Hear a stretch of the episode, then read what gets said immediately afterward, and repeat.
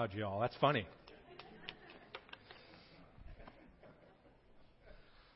Good morning. My name is Scott. I'm lead pastor here at First Christian. We are super glad you're here with us this morning uh, in worship.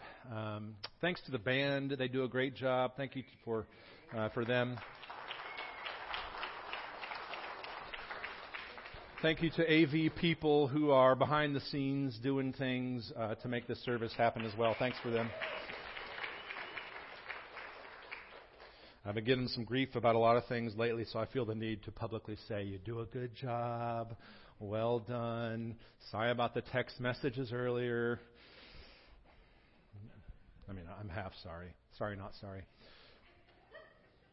If you need a Bible, we've got those available for you. They're coming down the aisles. You're going to want to turn to Genesis 11 and 12 today. Genesis 11 and 12. Um, they've got Bibles. If you need a Bible because you don't have one, put your name in it, steal it. It's yours. We like to um, give away Bibles here. Um, also, if you need the questions that go along with today's sermon and this message today, those are available. They've got those in the bulletins as well. So just find these guest services peeps there. Um, this is week one, our first week in our sermon series called Risk. Um, and it's all about how God does amazing things when our courage meets with His purpose. It's all about this idea of our courage and faith um, and, risking for the sake of the gospel and for the mission moving forward are things that God meets with His purpose and His power uh, to move uh, the kingdom beyond what we could otherwise do. So um, we're going to be talking about that in the lives of people throughout Scriptures, and today we're going to be talking about that in Genesis 11, uh, in the Tower of Babel, and then Genesis 12 through the faith of Abram. So I want you to turn there to Genesis 11. We're going to read the first nine verses, and we got a lot to get to. So I want to go ahead and read that together here in Genesis 11, and then we will uh, pray and jump into some real cool stuff uh, for us today to kick off this series. Let's go ahead and read this together. Genesis 11, verses 1 through 9. They say this Now the whole earth had one language and the same words.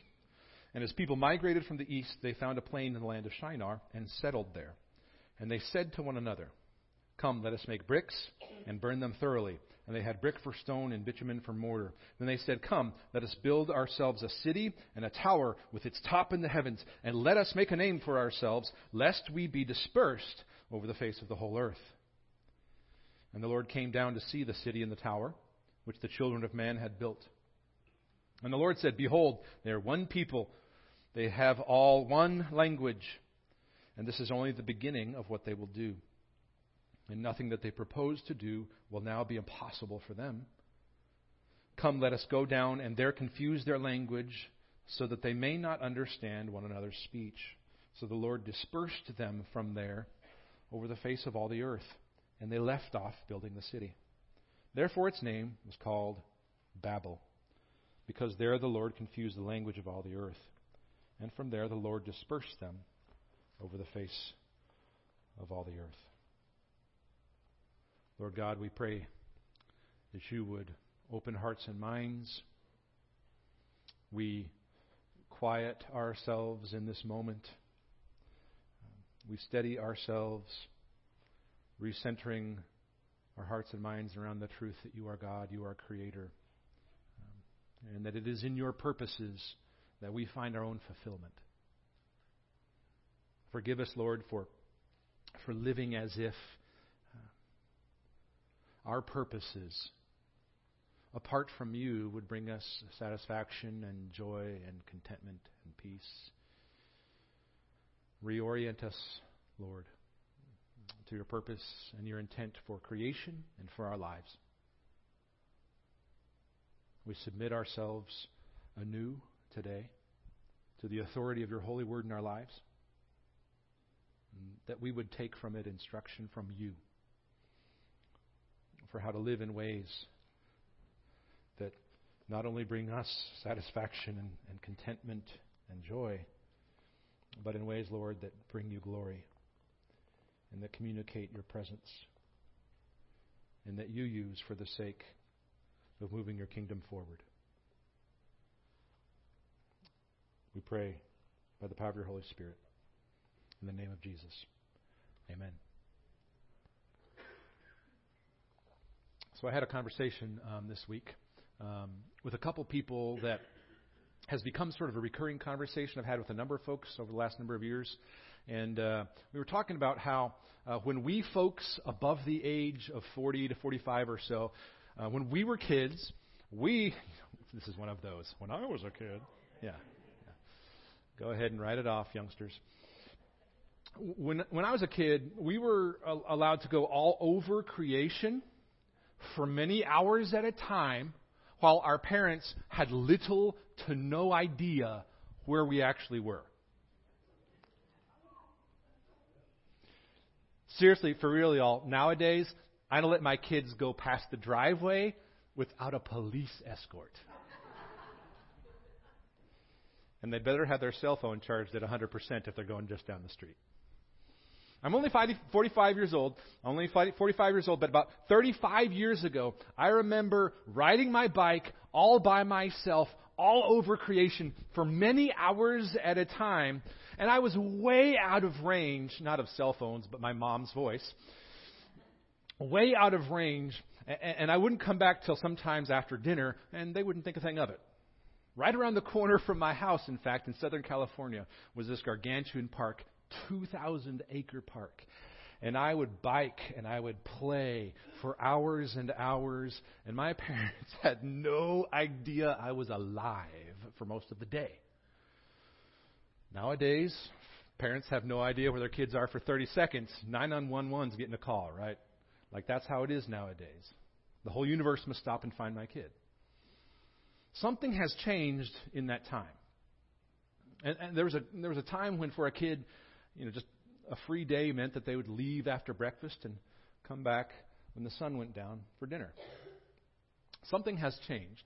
And I think that something that has changed is a clue for us uh, as we go into this series called Risk Here. I'm going to tell you about a story in 1975 about a psychologist who began to study kids' play zones and where they would go. It was 1975, and Dr. Roger Hart who was a child psychologist, did this study on where children felt safe to play. And so for about two and a half years, he would follow, he would document, he would actually literally map where 86 children in this small Vermont town went and played. So he had all these maps of where these kids went and played. And he discovered that these kids had remarkable freedom in 1975. Even the four, five year olds were unsupervised throughout their entire neighborhood. What parents today, four and five year olds? I wouldn't let mine go outside of my house. He found that those in the mid 70s, once they get to about 9 or 10 years old, most of those kids had the run of the entire town. And the parents weren't worried at all. He went back just a few years ago and he studied the children of the children he initially studied. He mapped where the children of those children were now playing. And what he found was dramatically different. He said, They didn't have very far to take me because all they did was show me their own house. They never went past their own yards. What had been just in 1970s, what had been this huge circle of freedom on Dr. Hart's maps were now tiny little maps that were just their properties. Now, here's the thing with every possible measure that he could measure, there is literally no more danger nor any crime today in that small Vermont town, Vermont town than there were 40 years ago. He says the single most important reason for the difference was clear from his interviews, both with the children and with the parents. It was fear of the world outside that narrowed the circle of these kids' lives. Now, we're not here to say, oh, we should go back to the mid 70s and let our kids roam free. Like I said, my kids ain't going nowhere. right? But I suspect that it points out something that's a dynamic for all of us, which is this fear is perhaps the number one thing keeping us from enjoying the satisfaction of meaningful participation in God's mission for the world. It's not that you don't have enough resources. It's not that you don't know enough. It's not your church's fault. Sometimes it's your church's fault, perhaps. It's fear. Fear keeps us from meaningful participation in God's mission for the world. It keeps us from risking for the sake of communicating the goodness and the glory of God. Now, this was the main problem here in Genesis 11. The impulse to retract, to retreat, to hunker down. That's the story of Babel in Genesis 11. Jump in with me at Genesis 1, uh, Genesis 11, verse 1. We're going to see some contrast from Genesis 11 to Genesis 12. A lot of good stuff to cover here in the text to help us simmer with this idea of learning to risk. It says this Now the whole earth, this is mentioned five times, this phrase, the whole earth, five times in nine verses. So in case you're missing the point, we're talking about everybody. So everybody had one language and the same words, which isn't just a statement about language itself. It's also a statement here about the power of their togetherness in having one language. It's a statement of their unity of purpose and having power because they all spoke the same language. So it says this Now the whole earth had one language and the same words. And, verse 2, as people migrated from the east, they found a plain, meaning they were looking for some place. They found a plain in the land of Shinar and settled there, which is to say, they were looking for a place to settle. So Genesis 11 begins by pointing out that everybody spoke the same language and they began to settle together in this land of Shinar, which is probably modern day Iraq.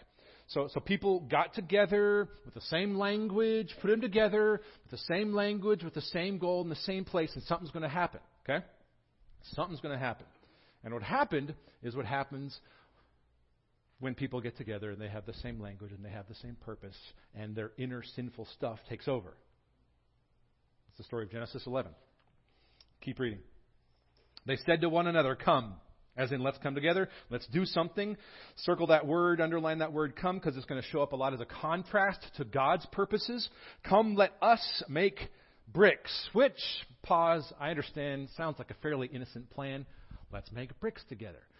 There's, there's more than that going on. Come, let us make bricks and burn them thoroughly, meaning in a kiln, which was kind of a new technology there. So they're sturdier than the old bricks. These are new bricks, apparently. They had brick for stone and bitumen for mortar. Bitumen is kind of an oil based tar, it's what held the bricks together. So in the ancient Near East, kiln fired bricks that were held together with this oil based tar for mortar uh, between the bricks. That was the latest and the greatest and the coolest technology. And these people there that got together that had the same language thought, we make amazing bricks. and we are really proud of our amazing bricks. We can do amazing things with our cool bricks. And they were very proud of it. It's kind of like your annoying friend with the iPhone X, okay? I've got this.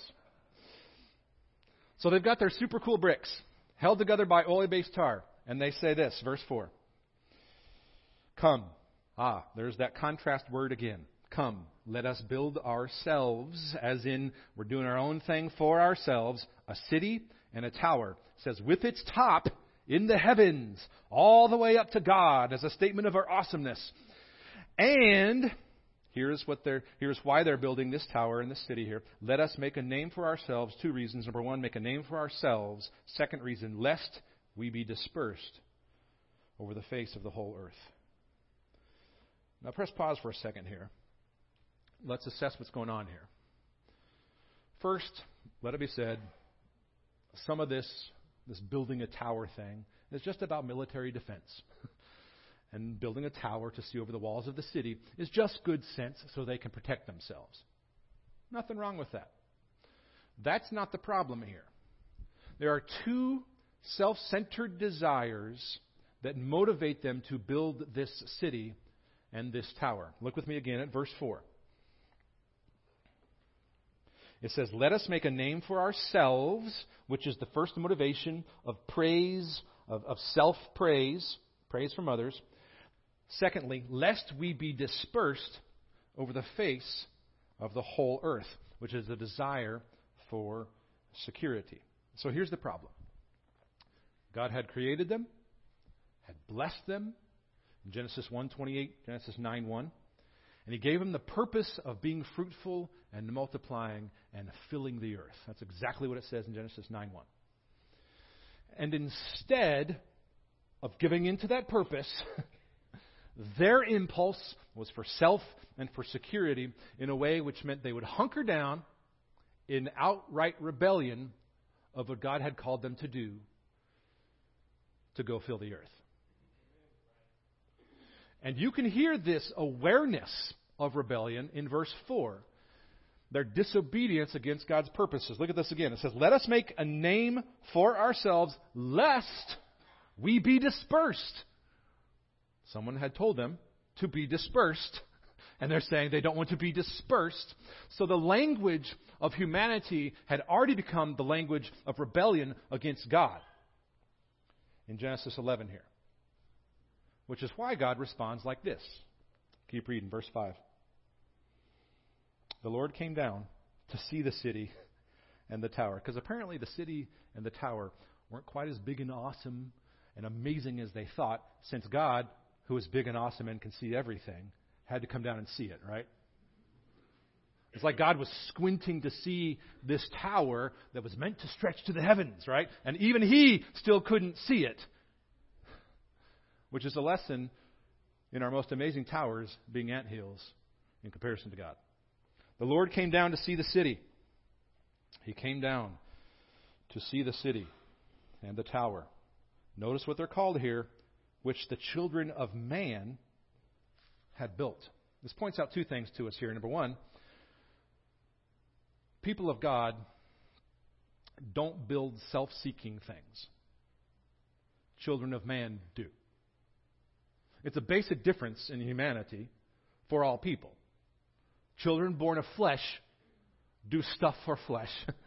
Children born of spirit and of God have a different purpose and quality. It's an outward for the sake of others kind of going that is worth, hmm, risking for. We'll keep coming back to that going impulse um, throughout the rest of this passage and this series. So the first thing is, this shows us the people of God don't build self seeking things, but children born of flesh do. And secondly, at this point in the story, it's become clear that this tower wasn't really about practical things just to see over the city walls. Uh, this tower wasn't built just to reach to God so much as it had been to actually replace God. This had become a symbol of their own identity as self sufficient.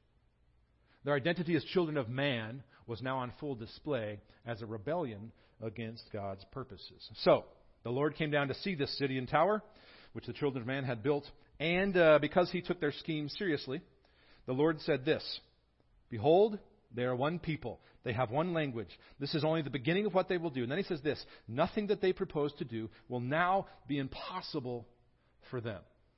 Let's unpack this verse a little bit here because it's a bit complicated, but we're going to help you see what it means by going back to Genesis 3. And this is going to sound a little weird at first to hear it this way, but I believe it's the point the text makes. It's how the point is made in the text. God here is pictured in verse 6 as being worried that the power of these people together who have one language and who are united in this purpose of sort of hunkering down and settling for self, the power of these united people is such that, listen carefully, their power will keep them unaware of their own human limits and they will become deceived that they are like God. God's actually pictured here as worried that their own power will deceive them into believing their own hype, which, let's be honest, real danger for all of us. Look at the end of verse 6 again. Nothing that they propose to do will now be impossible for them. This is a parallel to the problem uh, in the garden. It's a parallel to the problem in the garden after Adam and Eve had sinned. God says this in Genesis 3, uh, verses 22 through 24. He says this Behold, the man has become like one of us in knowing good and evil. Now, listen to how similar this is. Lest he reach out his hand and take out also of the tree of life and eat and live forever. Therefore, the Lord God sent him out from the Garden of Eden to work the ground from which he was taken. He drove out the man. He drove out the man, meaning, in order, in Genesis 3, to prevent Adam and Eve living forever in their sin of self sufficiency that would deceive them into thinking they didn't need God, listen carefully, in order to prevent Adam and Eve from living forever in their sin of self sufficiency that would deceive them into thinking they didn't need God, God sends them out. In verse 23, he drove out the man. This is key today. God scattered Adam and Eve, he sent them away so that they could learn what they needed to learn so that they didn't think they didn't need God. Same thing here in Genesis 11. Notice how God scatters them in Genesis 11. He sends them away in what is actually an act of God's grace, just like He did in the garden. This may be new for you, but listen. God's sending us as a going people to be outward so that we don't just hunker down for self is grace. It's grace. Because when you settle down into self sufficiency and control, who needs God? It's mission as mercy. Look at verse 7. Come, let us go down, and there confuse their language. Look at that word confused there. We'll come back to it. Let us go down and there confuse their language so that they may not understand one another's speech. I mean, if God had just gone down and taken down the tower, they would have built another tower, right? Like they would have done something else. So something more fundamental had to be done to ensure scattering as learning what they needed to learn. So it says this, verse 7 it says he confused their language so that they may not understand one another's speech. There's an interesting note here in the text about this word confuse and how it how it interacts with the previous word brick in verse 3. This will make sense soon, I'm hoping. So, track. Brick in 3, confuse in 7. There's a bunch of cool features in the Hebrew language. These little verbal uh, clues that you can hear um, that we can't see in the English. And these verbal clues tell us about the intended meaning. So this word confused is written in exactly the opposite order as the word bricks in verse 3. Okay? Verse 3 is written a certain way. Verse 7, confused, written the other way. Tracking? A few of you are like, yeah. Most of you are like, huh. Here's what this means God is unbricking what the people had bricked. This is what God has to do. This is how messed up we are. This is how badly we need to be sent on mission for the sake of God's glory. We will otherwise pervert this whole enterprise into self in a way which is the deception of control for which we will never risk and learn our lesson. Or do you believe you're that amazing? God has to unbrick what we have bricked, in a sense. So the Lord, verse 8, against their will, dispersed them from there over the face of all the earth, and they left off building uh, the city. This is not punishment so much as it is grace. God's disciplining the people to get them back on track. And in so doing, He's directing the people back to His original intent for creation. That was modeled by him in Genesis 1, stated in Genesis 1:28, and in 9:1 where after the flood it said God blessed Noah and his sons and said to them, Be fruitful and multiply and fill the earth. Therefore, its name, verse 9, was called Babel, which means confusion because there the Lord confused the language of all the earth, which at this point human language had become a language of disobedience. So God mercifully wrecks their plan. He unbricks their bricks. And from there the Lord dispersed them over the face of all the earth. So God scatters the people by mixing up the language, and in so doing, he redirects their selfish desires back to his original intent. This is what God has to do. In order for us to learn, we are actually dependent on him and that we cannot do it ourselves. Or did your project and plan for that being an undoing for yourself work yet? So, if Genesis 11 is a picture of humankind's uh, selfish desire for praise and security used in a way that was not about God's glory, a picture of the problem of hunkering down as a hindrance to God's mission, then Genesis 12 is a picture of the opposite. It's a picture of someone who faithfully risked and whose courage was met by God's power. And while we're not going to have much time to spend getting into the nitty gritty of the text, look with me at uh, Genesis 12 starting in verse 1 here. There's some cool contrast between Babel and Abram, between Genesis 11 and Genesis 12. Jump in at verse 1. It says this Now the Lord said to Abram, first word, go, as a contrast to the word come. Go from your country and your kindred and your father's house to the land that I will show you. Go from your country, your kindred, and your father's house. In other words, go from everything you know and that you hold dear to the land that I haven't shown you yet, but I will show you. Abram's being asked um, not only to, to move his family, um, but he's being asked to take on a new sense of identity and purpose and security in God's leading and not his own, as a contrast to Babel. This is a depend on me, Abram, one step at a time kind of mission. So look at verse 2 says this And if you do this, verse 2, I will make of you a great nation. I will bless you, and I will make your name great. Notice the contrast with the people of Babel, who wanted to make a name for themselves. This is a name that's made great for him, not by him, but by the Lord. I will bless you and make your name great, so that, here's the purpose, you will be a blessing. Go so that you will be a blessing.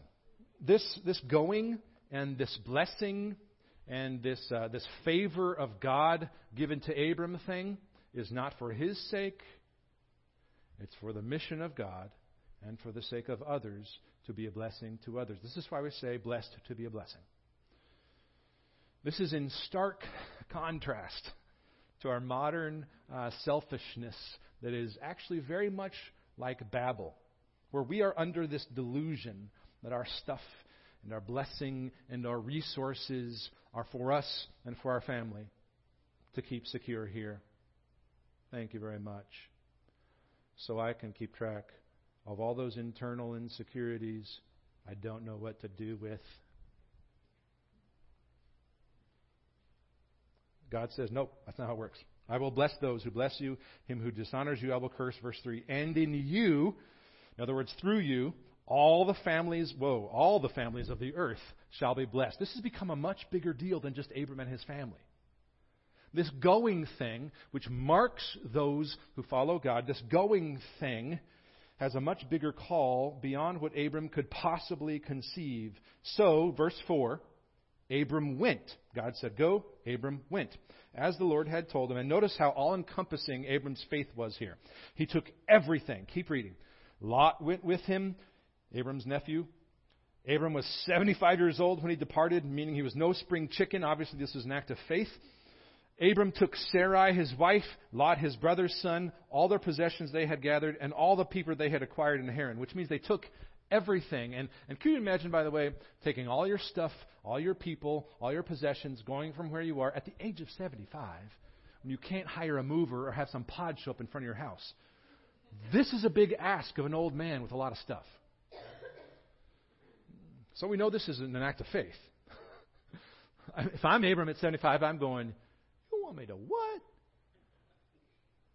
I've lived here my whole life. It's a big, big ask. Keep reading. They set out to go to the land of Canaan. This is in verse 5, which is 600 miles on foot at 75 years old.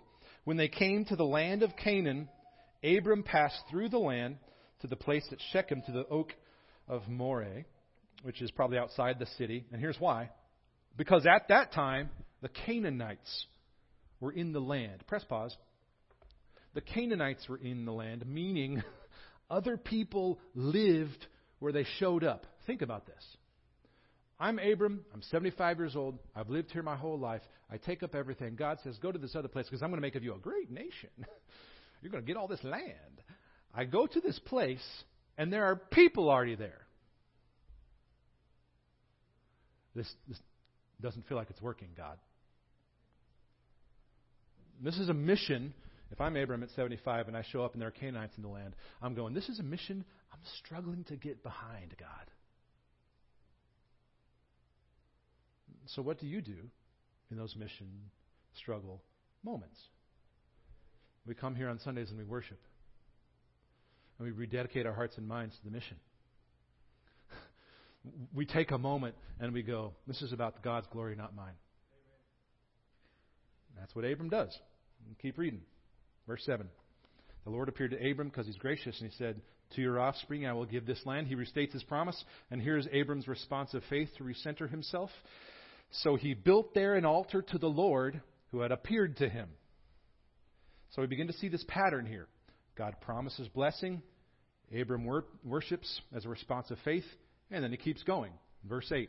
From there he moved to the hill country on the east of Bethel, pitched his tent with Bethel on the west, Ai on the east, and there he built, here's the worship thing again. He built an altar to the Lord and called upon the name of the Lord. And this is one of my favorite verses here in this chapter. Look at this. Abram journeyed on still going. Still going toward the Negev. He's still moving, still going, journeying on this road uh, uh, of following the Lord. And think about what happened because of his faithfulness. We worship Jesus today because of the line of Abraham came the Messiah. So God gave us this mission of going and glorifying Him instead of hoarding for ourselves, He forces us, if we'll hear it, and He's asking us and calling us into this mission as an act of grace because of this problem on the inside when we don't go and we hunker down. We get into this false sense of security that is actually the deception that we are powerful enough that we don't need God. When we don't go we hunker down into a false sense of security that is actually the deception that we are powerful enough that we don't need God. You see, Genesis 11 and 12 present us with two options in life. You are either becoming a child of this world, hunkering down into a small minded vision that builds for self, or you are becoming a child of God who is going on a mission that ends in your death so others might live. So the question for us is simply what mission are you on? Whose mission are you on? What is your life building? Toward what end are your resources and your time and your money and your energy being used? Because if your current mission requires no risk if your current mission requires no risk, it's not God's mission. In this series, we've been saying, and we'll continue to say all, week, all summer long, that God does amazing things when our courage meets with His purpose. If that's the case, then if not, if God's not doing the amazing thing of bringing the dead to life, and you're not seeing that in your own life or in the lives of people around you, Perhaps it's because your mission and purpose are still about building towers and cities for yourself. Even if your current mission requires a very carefully calculated risk that is more about others seeing and noticing you so that you can be verified by them as a safe and good Christian. Guess whose mission you're still actually on? So ask yourself today what is God asking me to risk for the sake of his mission? You see, friends, faith and courage are responses that embrace God's promise for the future such that one works toward that future using current resources. This is big if you'll hear it. Faith and courage are responses that embrace God's promise for the future, such that one works toward that future using current resources. Faith and courage about risking for the sake of God's promised future. That's the opposite of fear that hoards for a mission of self that requires you risk nothing. And the church is meant to be a place that teaches us how to be risky in following Jesus. That's why we say we're all about helping people find and follow Jesus. Sometimes helping them can feel like helping them risk. And that's why some people don't like it. That's why some people don't like us. Because we believe the call of God is that important. You sit in these seats because someone risked for the sake of the gospel for you. So, church is meant to be a place where you see risk modeled and where you learn to risk for the sake of Jesus.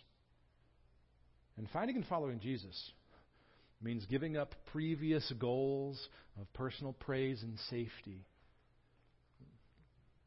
so that you will follow Jesus to a cross where you die so someone else lives. That's what this is. It's learning to die to self so that someone else can live. Let's pray.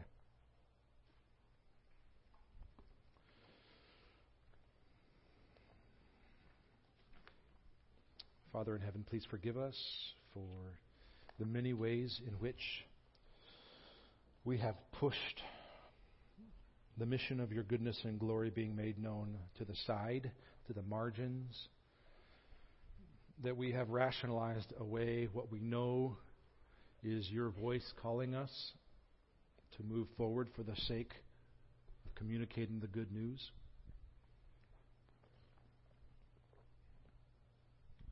We ask, Lord, that you would continue to instruct us and to teach us. That we would give ourselves, Lord, to the mission of your glory.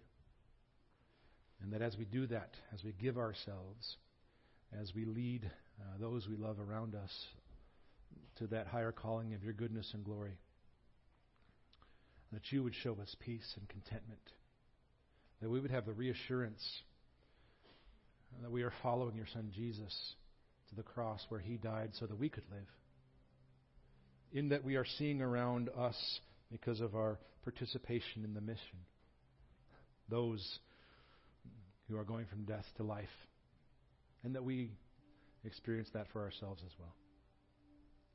So, Father, we ask that you would continue to give us a vision Um, by which we give ourselves to your goodness and your glory, that we would risk so that the mission would move forward. We ask this in the name of your Son, Jesus. Amen.